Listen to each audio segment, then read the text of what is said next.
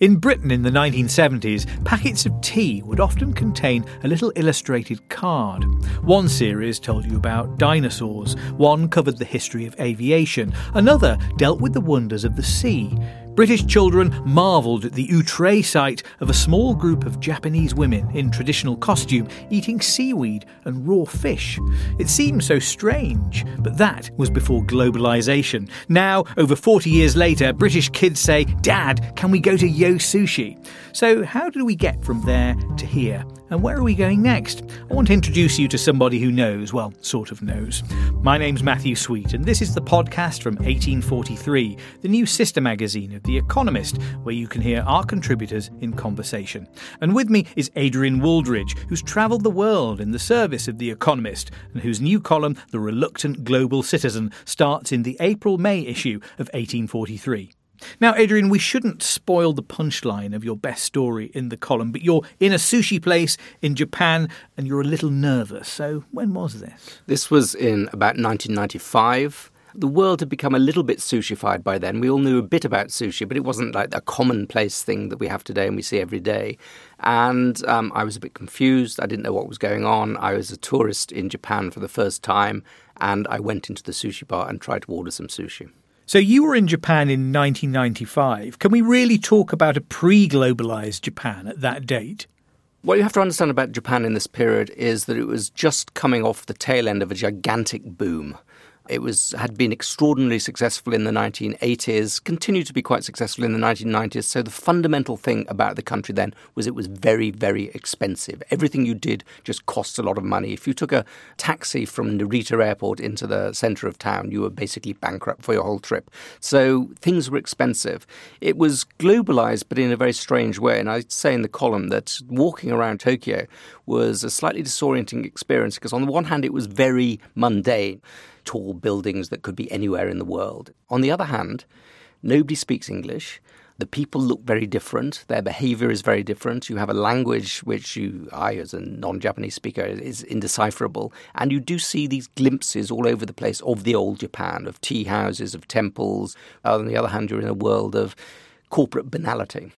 Maybe we know that world a little better now, thanks to the, the export of, of Japanese food, Japanese cultural objects. Maybe we now live in that uh, future that was predicted by that little card that I mentioned. Oh, absolutely. I think uh, sushi has become rather banal now. Everybody has sushi. There's a sushi bar just up the road from the Economist. Um, it's become part of everybody's uh, life. But then it wasn't quite so much. Certainly, certainly wasn't something you would eat on a, on a weekly basis. It was one of those futures that we were promised. Maybe it's the only one that we actually got because we were always being told about the monorails coming, weren't they? And uh, the moon bases arriving. But it was the sushi that we got. The sushi was the one triumph of globalization. All the rest of it, like the four-hour working week and and infinite luxury and uh, and monorails and perfect communications, none of that has arrived. What about that idea of Japan as being a place where the future might already be happening? Is that idea still intact? Sure. When I went to Japan in the, the, the mid 1990s for the first time, this was the country of the future, and people were still obsessed by the Japanese manufacturing model. We wanted to learn how to make cars better. Japan, this was just at the very tail end of the world where Japan was the model, but it was beginning to fall apart. And since then, Japan has gone from being the ultimate place that everybody studied to being a, a, case study in how not to run an economy.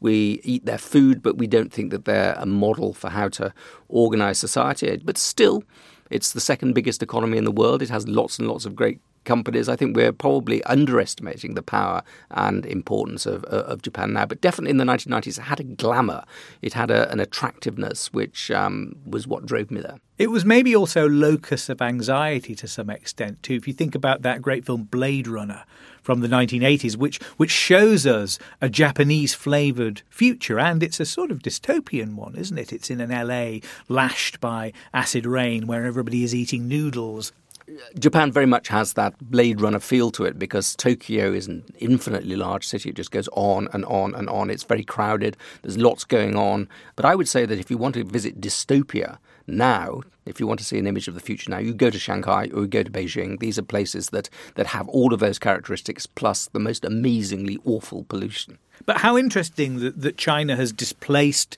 Japan as the culture and society around which we form those ideas and fantasies. Does the fact that Japan seems to have slipped away from us so briskly, really, in historical terms, tell us anything about the limits of our fantasies or predictions about China should be? Absolutely. Many people were predicting in the 80s and early 1990s that Japan would take over the world, and you had Japanese companies buying up the Rockefeller Center and various other uh, iconic American institutions for extraordinary uh, amounts of money. And everybody said, you know, we either learn to live like the Japanese or we're doomed. And now you're saying the same set of arguments uh, being applied to the China. China is the country of the future. But just as I went to Japan for this column in 1995, when it was just beginning to turn, when you could see the cracks in the system, you could see the future being not quite so bright for Japan as it had been in the 1980s, we're seeing exactly the same thing with with China. Chinese growth is no longer 10% a year, it's 7% a year. So China is doing what Japan did, which is becoming no longer the country of the future, but the country of an imagined future or of the past in some ways.